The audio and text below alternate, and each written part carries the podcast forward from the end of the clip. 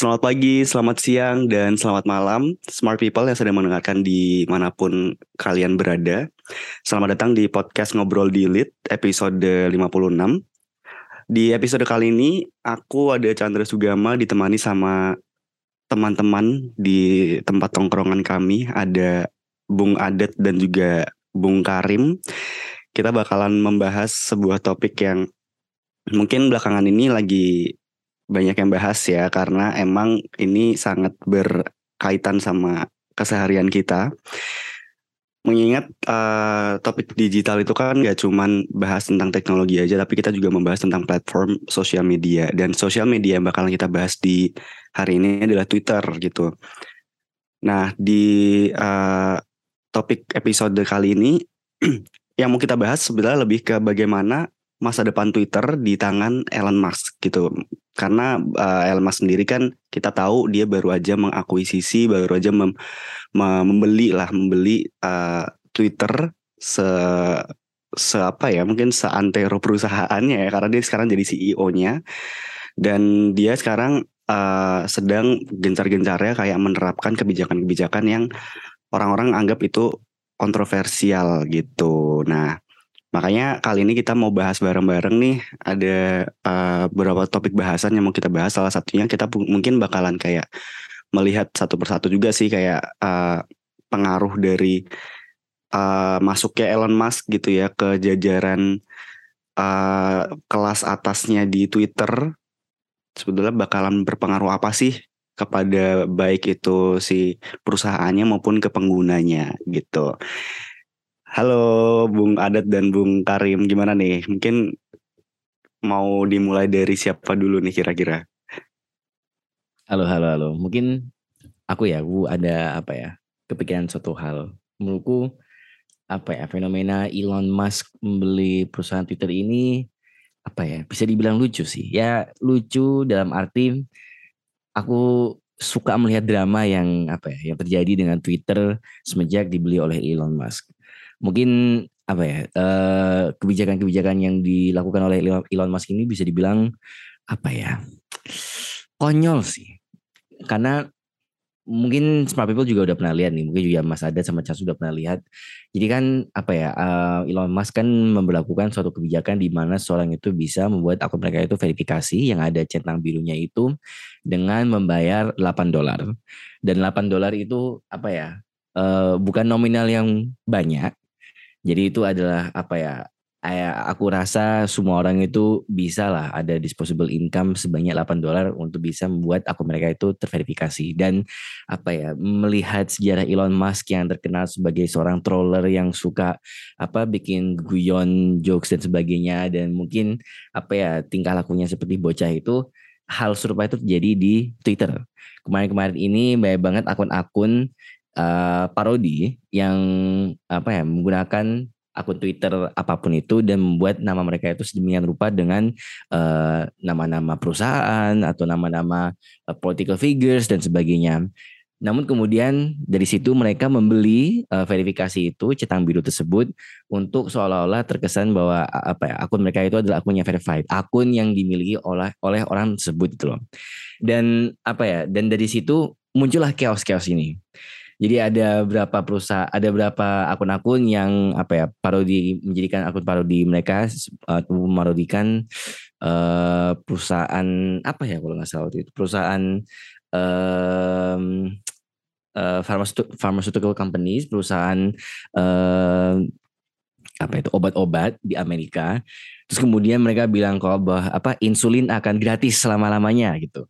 Dan dari situ Uh, banyak orang yang percaya, banyak orang yang retweet, banyak yang like, dan bagi orang yang awam yang tidak mengerti tentang kebijakan terbaru Elon Musk ini, ketika mereka melihat screenshot dari sebuah akun yang bernama dengan nama apa perusahaan ini yang verified, mereka rasa bahwa itu adalah informasi yang valid. Itu adalah suatu informasi, meskipun itu adalah misinformasi atau disinformasi, misinformasi lebih tepatnya. Dan dari situ apa ya, ada dampaknya tentu saja.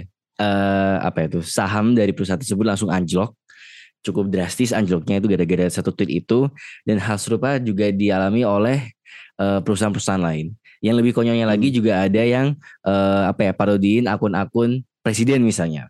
uh, George Bush waktu itu, George Bush uh, Junior. Bukan senior Bahkan ya. Tesla juga tuh Rim kayaknya. Iya, Tesla lihat. juga kan. Iya, Tesla juga kan. Dan itu menurutku adalah apa ya, suatu hal apa ya, dan itu cuma terjadi selama dua hari. Pokoknya itu cuma terjadi selama dua hari, kemudian dicabut kebijakan oleh uh, Elon Musk. Elon Musk kan apa ya, kesannya kan itu adalah kebijakan yang dibuat agar Twitter bisa dapat uang ya. Karena mereka apa ya, uh, defisit.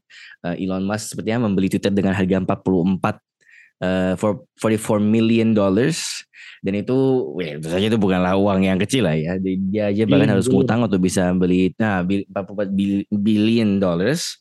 Dan itu apa ya dia mencoba untuk mencari skema gimana dia bisa saving cost dengan apa ya mem, apa ya menarik uang dari para pengguna. Karena selama ini kan Twitter kan gratis kan Twitter gratis mm -hmm. dan itu bisa gratis karena ada advertiser. Nah karena chaos ini para advertiser itu juga tarik apa ya di para advertisers ini itu menghimbau kepada seluruh perusahaan mereka itu untuk tidak lagi uh, menampilkan iklan-iklan produk mereka di Twitter. Jadi mereka itu cabut advertisingnya mereka yang aku paling ngakak itu misalnya Nintendo. Nintendo itu kan adalah apa ya gaming company yang sangat family friendly. Dia ada family family valuesnya lah. Namun kemudian gara-gara chaos ini banyak banget akun-akun parodi Nintendo yaitu yang yang menampilkan meme-meme yang sangat tidak apa ya merefleksikan value dari Nintendo gitu loh. Kalau aku sih melihatnya lucu ya. Itu sangat lucu dan detrimental kan. Tapi kan dan aku rasa semua orang itu tahu kalau itu bukan Nintendo tapi kan tentu saja sebagai apa ya uh, entitas perusahaan yang maha besar ini yang uh, sangat menjunjung tinggi family values untuk kemudian melihat akun-akun parodi yang apa ya yang menampilkan produk-produkmu dengan gambar-gambar senonoh ini tentu saja kau akan merasa kesal dan ingin menarik apa ya iklan-iklanmu dari uh, Twitter karena itu takutnya akan merusak brand image. Dan hal tersebut yang terjadi mm -hmm. brand image dari beberapa perusahaan yang mungkin emang apa ya emang sudah ada sentimen negatif dari masyarakat itu kemudian uh, apa ya jadi jadi rusak gitu loh. Emang udah rusak pada dasarnya tapi jadi semakin chaos karena kejadian ini.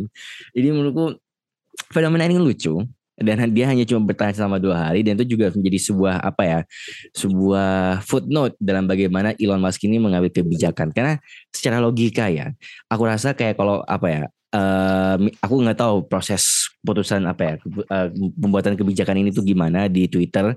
Uh, aku rasa gara-gara layoff 50% orang itu tidak ada orang-orang yang bisa diajak diskusi dengan Elon Musk karena dia hanya mau orang-orang yang sepemikiran dengan dia Aku rasa apa ya jika ada sebuah ide yang selia dan konyol ini yang bisa membuat akun-akun apa pun jadi verified, di mana simbol verified ini merupakan suatu simbol yang melambangkan bahwa akun tersebut adalah akun yang resmi, mewakili suatu instansi secara resmi atau adalah orang yang berkepentingan dan kemudian bisa dibeli hanya dengan 8 dolar saja.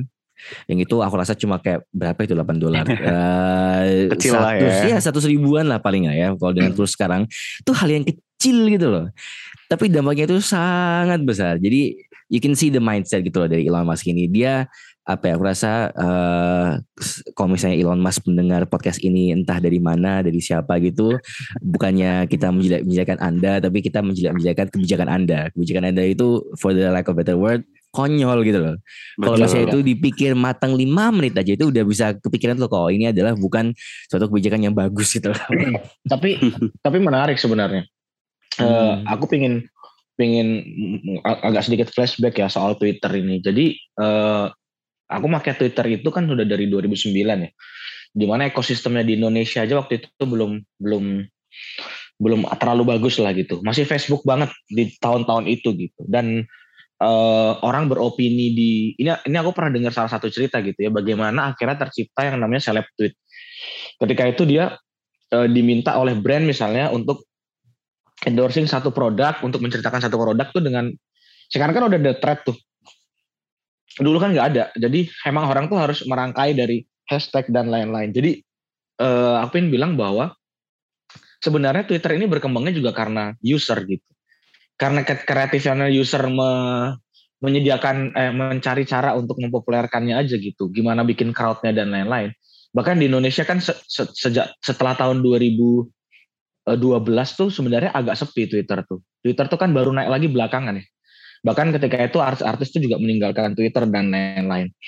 Jadi eh, kalau kita ngebaca mungkin ini salah satu jalan gimana caranya eh, ini bagi bagi ini ya ini sebuah jalan baru mungkin bagi sebuah perusahaan teknologi itu mengambil e, cara yang berbeda. Nah tadi Karim sempat mengomentari dia nggak setuju bahwa eh, apa namanya uh, verified itu diperjualbelikan 8 dolar per bulan ya, bukan sekali beli.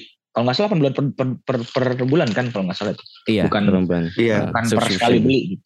Hmm. Nah tapi aku justru ketika misalnya uh, Elon Musk bilang bahwa ini adalah freedom of speech dan lain-lain. Tantangan terbesar di Twitter itu kan dari tahun 2012 ya ketika pemilunya di Jakarta, aku ingat banget, sampai sampai pemilu di 2019 lalu itu kan soal misinformasi, soal buzzer dan lain-lain. Nah, ini menjadi tantangan utama. Nah ketika misalnya itu dibatasin, terutama di pemilu Amerika ya, kayak tweetnya Trump dianggap misinformasi dan lain-lain, itu tuh memang ada kayak eh, ketidakbebasan berpendapat di Twitter gitu ya. Jadi ada keterbatasan. Nah itu kan yang ingin dilawan sama si uh, si Elon Musk. Nah menurutku ketika dia memperjualbelikan verified account ini, sebenarnya menurutku dia sedang ingin mem, sedang ingin selain keuntungan ya motifnya keuntungan, tapi secara tidak langsung menurutku ini pemikiranku. Ya dia ingin bikin semua orang tuh jadi sama aja gitu. Seorang berhak atas atas hal itu gitu. So kamu melihat emang secara secara uh, verified account atau tidak tuh nggak ada yang nggak ada yang spesial sama sekali bahkan orang bisa jadikan itu sebagai sebuah uh, kebohongan gitu nah itu resiko kebohongan itu kan sebenarnya yang salah kan bukan bukan dari verified account atau enggaknya gitu menurutku dari orang yang ngebaca juga kenapa dia percaya kenapa dia nggak verifikasi dulu di satu sisi memang di awal-awal menurutku uh, atau mungkin akan lama ya ini akan chaos sih menurutku. Pasti akan kayak gitu banyak banget kejadian penipuan dan lain-lain. Tapi di satu sisi menurutku kalau misalnya kita ketipu pada satu hal yang sama, terus kita mengulangi lagi di hal yang kedua, menurutku itu bodohnya di kita sih, bukan di aplikasinya. Kita udah tahu aplikasinya memang provide kayak gitu, dan ada celah di aplikasinya yang membuat mungkin membuat kita jadi tertipu dan lain-lain. So kita punya awareness yang lebih tinggi. Jadi di satu sisi sebenarnya ini berbahaya untuk bagi pengguna yang terbiasa melihat bahwa centang biru itu adalah akun yang bisa dipercaya. Tapi toh sebenarnya selama ini akun centang biru juga aneh-aneh sebenarnya menurutku. Kadang-kadang juga kontroversial, kadang-kadang nggak jelas, kadang-kadang memberikan statement yang nggak tepat gitu. gitu. Nah, e, ketika ini diperjualbelikan, kalau menurutku sebagai bisnis ya ini sebagai sebuah bisnis aja. Tapi sebagai juga pertanda sih menurutku bahwa semua orang bisa mendapatkan uh, hal itu dan bukan itu yang dinilai, tapi ya seberapa kuat akunmu aja di situ seberapa orang tahu itu kamu tuh ini akunmu atau bukan. Jadi ada ada medium uh, proteksi juga bagi kita yang misalnya udah ketipu bahwa ini ternyata bukan akun yang asli gitu ya. Ini sebagai akun parodi aja meskipun dia centang biru dan lain meskipun ini semuanya dari internalnya si Twitter juga bilang bahwa ini sistem verifikasi ini pasti akan menimbulkan kekacauan karena uh, apa terlalu mudah gitu ya terlalu mudah melakukan mendapatkan uh, uh, centang biru ini. Nah, aku sih melihatnya dari dari segi yang kayak gitu ya, karena perjalanan Twitter ini panjang dan dan kayaknya memang mau dirubah sama si Elon Musk nih dan mungkin aja Twitter ini akan menjadi satu bagian kan waktu itu dia sempat bilang dia mau bikin super super app ya. Ya ini mungkin cuma jadi satu bagian aja dari super app yang mau dia buat eh, yang nantinya menghubungkan eh, mungkin Tesla-nya dia atau apa segala macam dengan dengan uh, Twitter. Nah, menurutku ini cuma sebagai sebuah uh, bisnis bagi bagi Elon Musk. Jadi kalau dia bilang ini kita akan membuka uh, ruang publik baru yang lebih terbuka, yang lebih bebas gitu. Ya kalau kita sebut bebas ya pasti akan ada kekacauan di dalamnya. Mm. Jadi kompensasi dari kekacauan tersebut adalah pertama ya kayak kita nonton YouTube lah pasti ada yang harus kita bayar. Bayarnya dengan apa? Dengan iklan. Iklannya di iklan yang seperti apa? Ya bebas.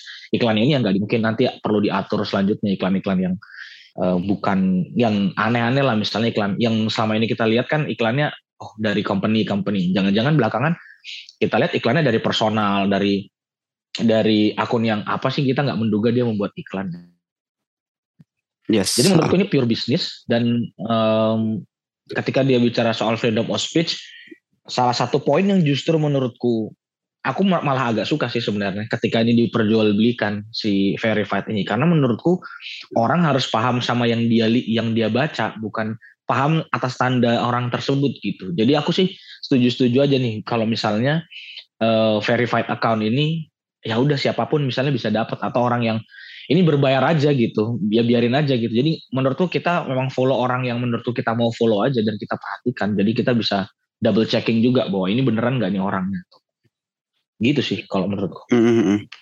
ya tadi uh, aku sebetulnya setuju banget sama yang Mas Adat bilang. Kayak sebetulnya dengan masuknya Elon Musk ini ke Twitter gitu kan, dia itu uh, mencoba untuk meninggalkan uh, apa kayak aspek politik gitu yang mungkin selama ini belakang ini kayak syarat banget kalau Twitter gitu kan dengan adanya pemblokiran kelompok-kelompok uh, politik yang mungkin dianggap tidak uh, sejalan dengan uh, pemimpin-pemimpin Twitter kala, kala itu gitu kan. Kayak misal waktu itu Donald Trump terus ada juga beberapa uh, Republikan dari uh, Amerika Serikat yang juga mereka kena konten moderasi juga kan akhirnya tapi uh, di Elon Musk ini mereka dia me menyatakan bahwa emang dia bakalan mengembalikan lagi akun-akun yang tadinya itu kena kena tadi ya kena pemblokiran dari uh, pengelolanya Twitter sebelum itu gitu kan dan kalau mau dibilang bisnis sih sebetulnya iya banget bisnis banget sih kelihatan banget gitu kan.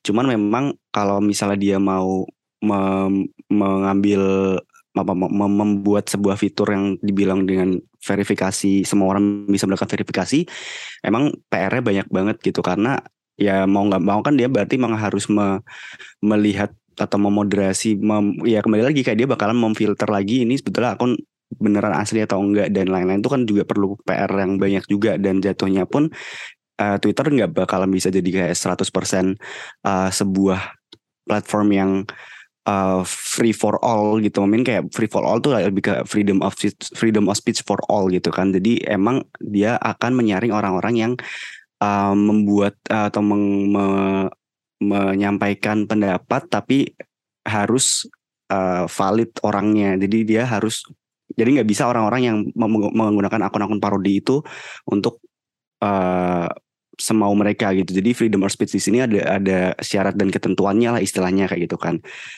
Terus uh, kalau dari yang aku lihat sendiri sih sebetulnya kalau dari apa ya kayak dari naiknya Elon Musk sendiri emang banyak banget pro dan kontra yang orang-orang sampaikan gitu ya. Kayak misalnya uh, beberapa public figure gitu yang tadinya aktif di Twitter mereka berbondong-bondong keluar dengan alasan ya tadi itu. Kayak mereka takut dengan adanya freedom of speech itu bakalan menimbulkan uh, ya kekacauan kalau ini bilang Mas Adat ya bakal menimbulkan uh, apa memunculkan konten-konten yang seharusnya tidak tidak ditunjukkan. Jadi kayak bukan family friendly lagi. Jadi Twitter ini bakal menjadi sebuah space yang uh, ya udah kayak bener-bener hukum rimba aja orang yang masuk di situ ya orang-orang yang harus siap terima untuk melihat konten-konten yang mungkin kalau misalnya sebelumnya di Twitter udah ada restriction gitu ya. Ini ada ada guideline community guidelines yang harus ditaati. Ada beberapa konten yang nggak boleh dikeluarkan. Terus juga mungkin konten-konten yang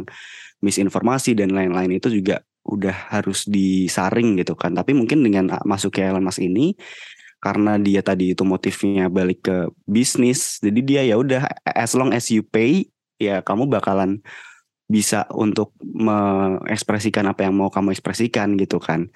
Jadi menurut aku ya emang bener sih kalau misalnya dibilang ini bisnis cuman ya pasti bakalan banyak uh, banyak yang meng, apa mengkontras banyak yang bakal mengcounter argumen dan orang-orang pasti bakalan apa ada terbagi menjadi dua pihak ada yang tetap stay ada yang bakalan pergi gitu.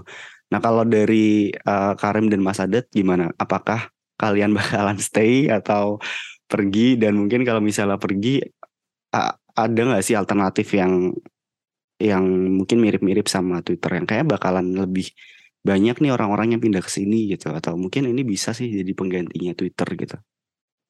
Hmm, kalau menurutku ya uh, di Indonesia Twitter pasti pasti masih menjadi salah satu corong politik ya. Karena menurutku TikTok itu effortnya tinggi untuk sebuah orang, untuk sebuah orang, untuk satu orang mempromosikan dirinya. Aku berbicara soal politik karena indikasi yang paling gampang apakah ini akan diikuti banyak orang itu sebenarnya salah satunya adalah kalau kalau tokoh politik udah masuk ke situ itu berarti udah sangat sangat sangat dimengerti itu oleh banyak banyak kalangan karena biasanya politisi-politisi ini kan agak gagap teknologi ya di Indonesia.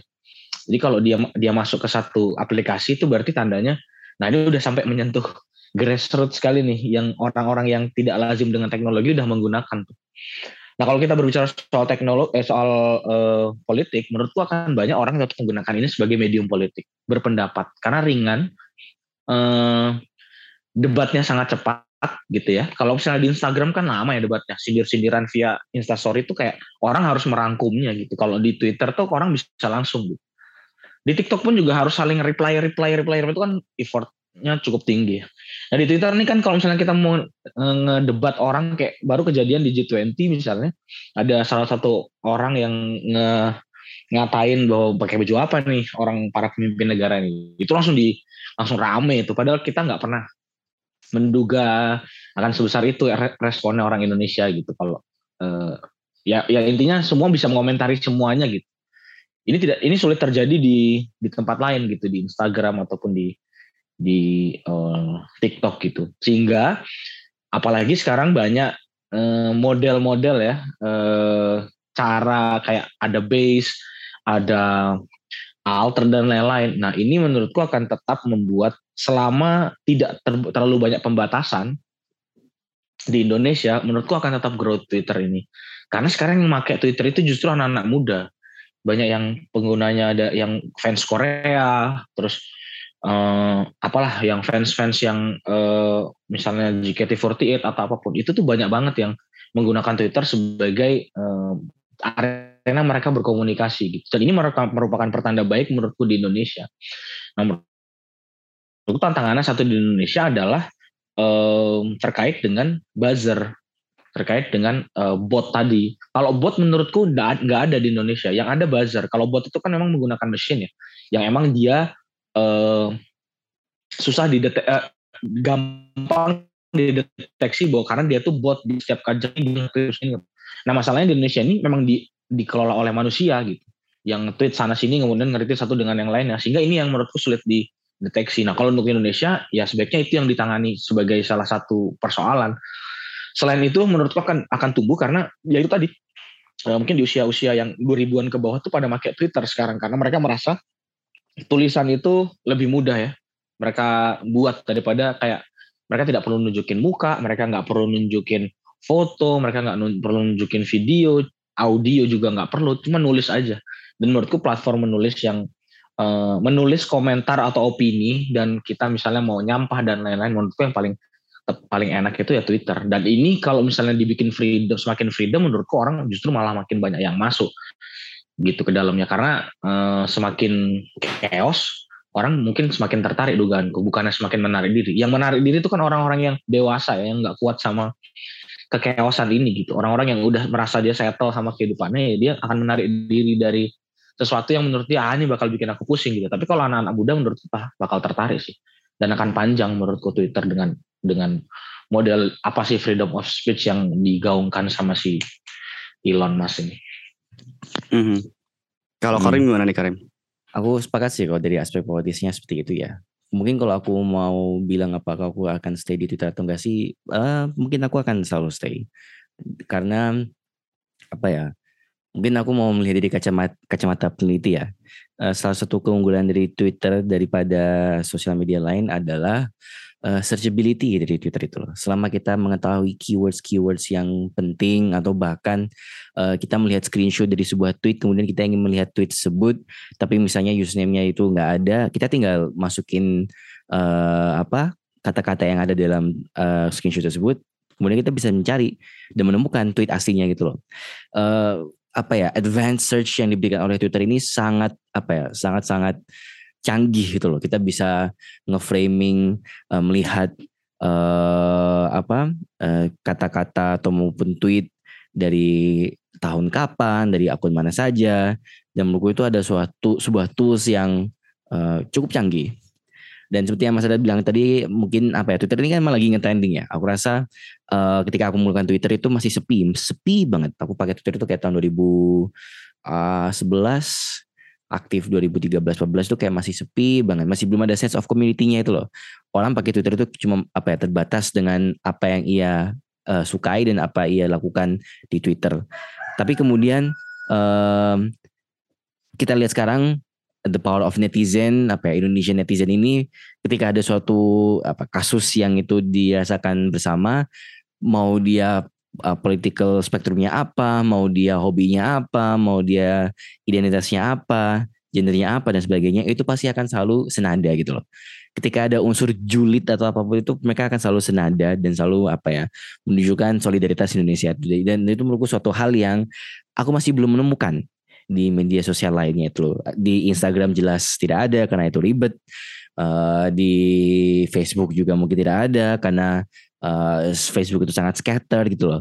Sedangkan kalau di Twitter itu meskipun kesannya itu chaotic dan kita mungkin tidak bisa apa ya mengkurasi konten apa yang kita inginkan, namun uh, kenyataannya ketika kita mengetahui ada sebuah tweet yang viral atau mungkin itu muncul dengan dirinya sendiri, ya kita akan semua put our eyes on that gitu loh.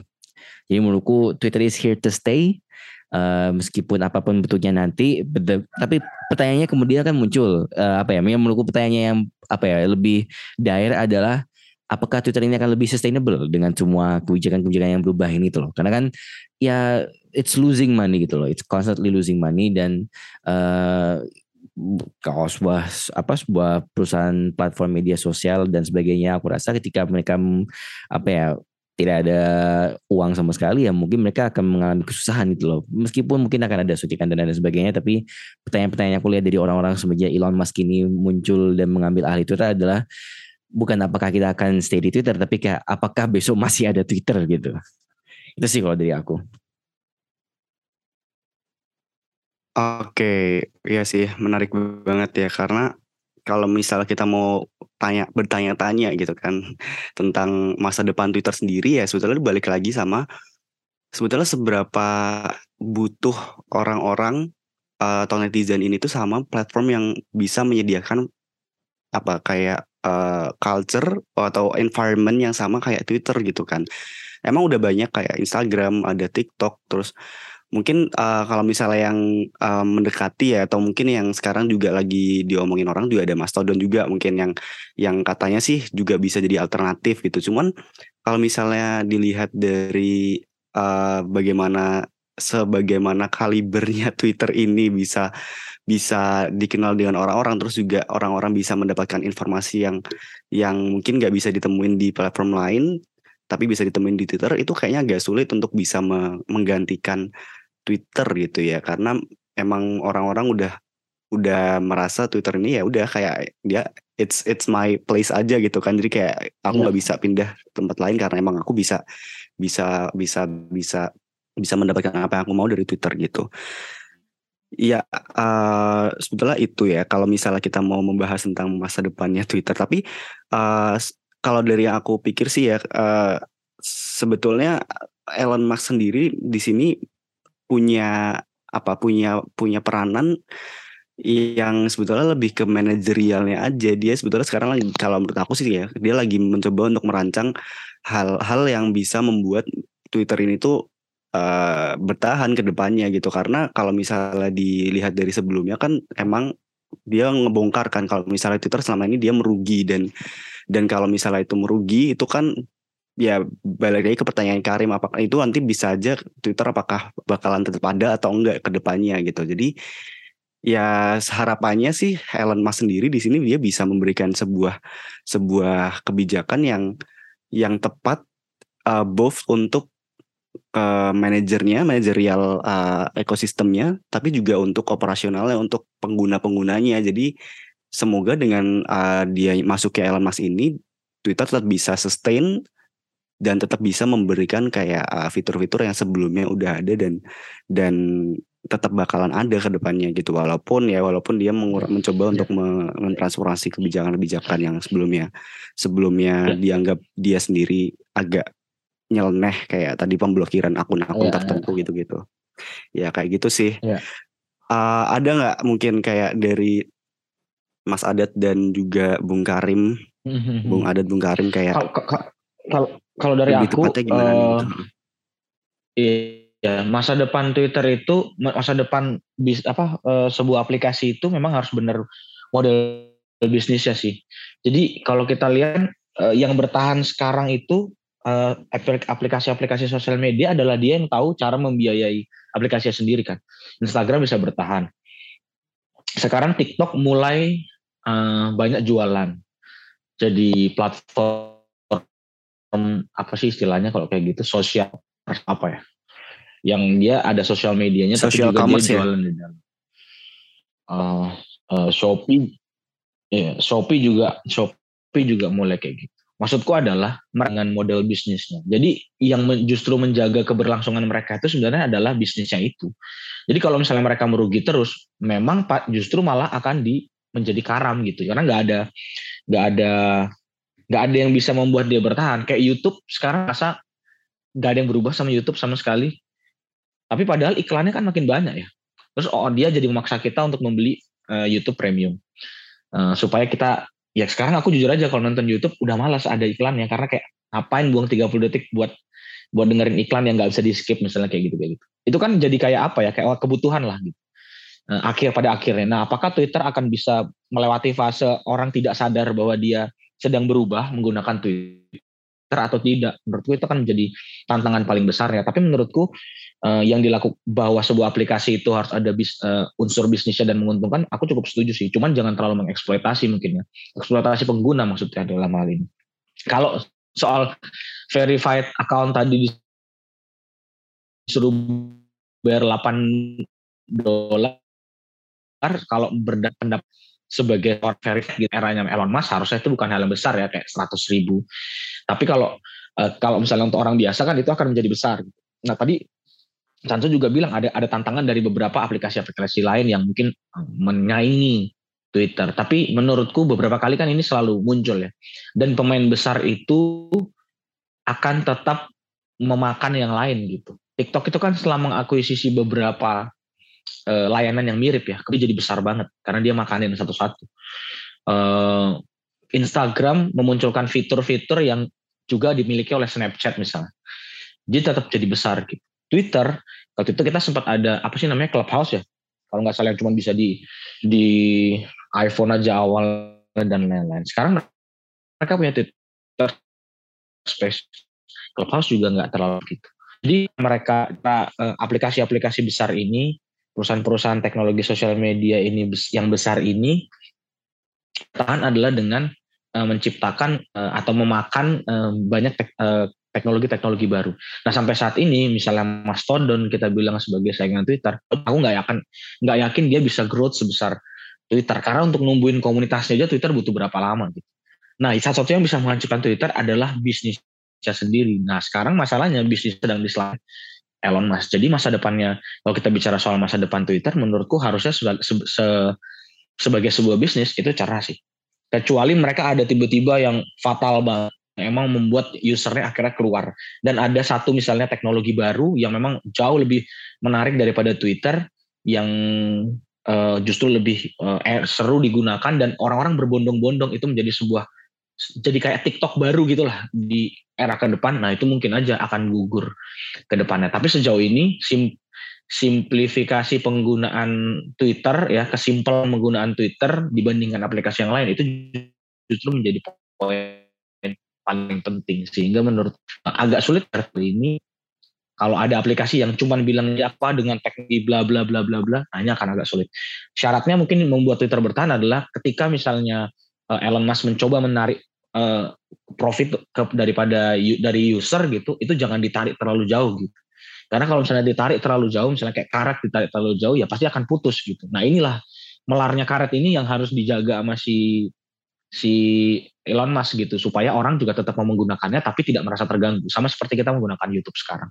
Jadi secara secara masa depan menurutku apakah ada yang mengganti Twitter dari segi ini menurutku agak sulit dalam beberapa tahun ke depan. Kalaupun ada itu harus luar biasa banget atau ada teknologi baru yang kita gunakan. Misalnya tiba-tiba ada VR, ada AR, apa segala macam itu mungkin baru ada progresif. Itu kalau menurutku sih. Oke, Karim ada yang mau disampaikan lagi mungkin? Mungkin aku cuma mau bilang apa ya, um, Elon Musk tolong kebijakannya yang rada bener. Semisal apa ya best case scenario Elon Musk menggunakan podcast ini. Dan apa ya meskipun aku sangat suka dengan drama-drama yang muncul tapi apa ya semoga jadi CEO yang cukup bijak yang apa ya membantu para karyawannya jangan di layoff sembarangan. Dan ya itu aja sih aku kehabisan kata-kata juga menurutku apa ya cukup menarik untuk melihat terus fenomena Twitter ini. Menurutku sih dia tetap bakal sustainable sih karena ya, udah sustainable dari apa ya udah cukup lama juga kan. Jadi kayak aku rasa uh, turbulent seperti Elon Musk yang beli Twitter ini hanyalah sebuah apa ya uh, angin yang berlalu gitu loh. Jadi akan ada apa ya dia akan berhenti uh, anginnya akan berhenti suatu saat tuh. Jadi ya, aku rasakan aman-aman saja sih. Itu aja sih dari aku Chan. Oke, jadi ini uh, cukup seru ya karena kita mendengar ada ya ada ada dua sisi itu dari kebijakannya Elon Musk di mana mungkin dianggapnya salah satu di satu sisi mungkin itu bisa menyebabkan kekacauan bagi Twitter yang sebelumnya ya kalau kita aku boleh jujur sih mungkin kayak ya udah kayak Twitter gitu mau di, mau gitu-gitu aja juga menurutku juga bakalan tetap rame kan tapi si Elon Musk ini mencoba untuk masuk dengan menawarkan uh, kebijakan-kebijakan barunya yang mana ditujukan untuk menyelamatkan Twitter itu sendiri ya as uh, perusahaan gitu karena as company dia mencoba untuk menyelamatkannya dengan kebijakan-kebijakan baru. Dan ternyata malah hasilnya pun uh, kebijakan itu sampai saat ini sejauh ini sih masih malah mengacaukan environment yang tadi aku udah bilang yang tadinya masih oke-oke aja tapi uh, jadi agak sedikit terguncang karena kebijakan ya Elon yang konyol itu tadi. Ya mungkin kalau dari podcast kali ini kita nggak bisa menyimpulkan dan nggak bisa memberikan uh, apa rekomendasi apa apa karena ini memang sebuah sebuah keputusan yang sulit dan perlu pertimbangan yang matang gitu dan mungkin yang perlu Elon Musk sendiri dengar adalah pendapat orang-orang yang punya uh, pemikiran berbeda dari dia. Jadi hal yang bisa kita bilang adalah ya jangan jangan coba menyingkirkan orang-orang tersebut gitu kan. Jadi coba kelilingi diri kamu ini malah jadi ngasih ini ya petuah ke Elon Musk ya. jadi coba untuk uh, dengerin orang-orang yang punya pendapat yang berbeda supaya bisa menghasilkan kebijakan yang lebih lebih terbuka dan dari banyak sisi gitu. Itu sih mungkin ya smart people dari podcast Ngobrol Dilit episode 56 kali ini. Yang berubah mungkin cuman Twitter aja yang bakalan berubah. Tapi ada satu hal yang nggak pernah berubah nih smart people yaitu adalah uh, sosial media dan juga uh, cara-cara CFDS untuk memberikan informasi ke smart people tanpa memungut biaya satupun gitu. Jadi buat smart people yang mau mendapatkan informasi-informasi terkait dengan digital uh, issues itu dengan uh, tidak dipungut biaya bisa aja langsung aja dikunjungin di sosial medianya CFDS di Instagram, Twitter, Facebook, di YouTube juga ada.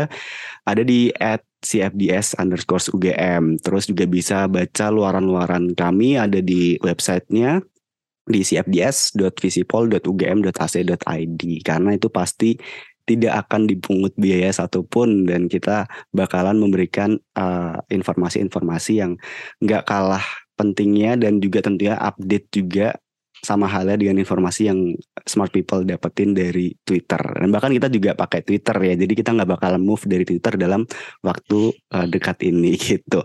Oke okay, thank you banget buat smart people yang udah dengerin thank you, thank you banget buat Bung Adat Bung Karim yang sudah mau men-share ya membagikan pikirannya. Sampai bertemu di episode episode ngobrol dilit berikutnya. Dadah, dadah. bye bye bye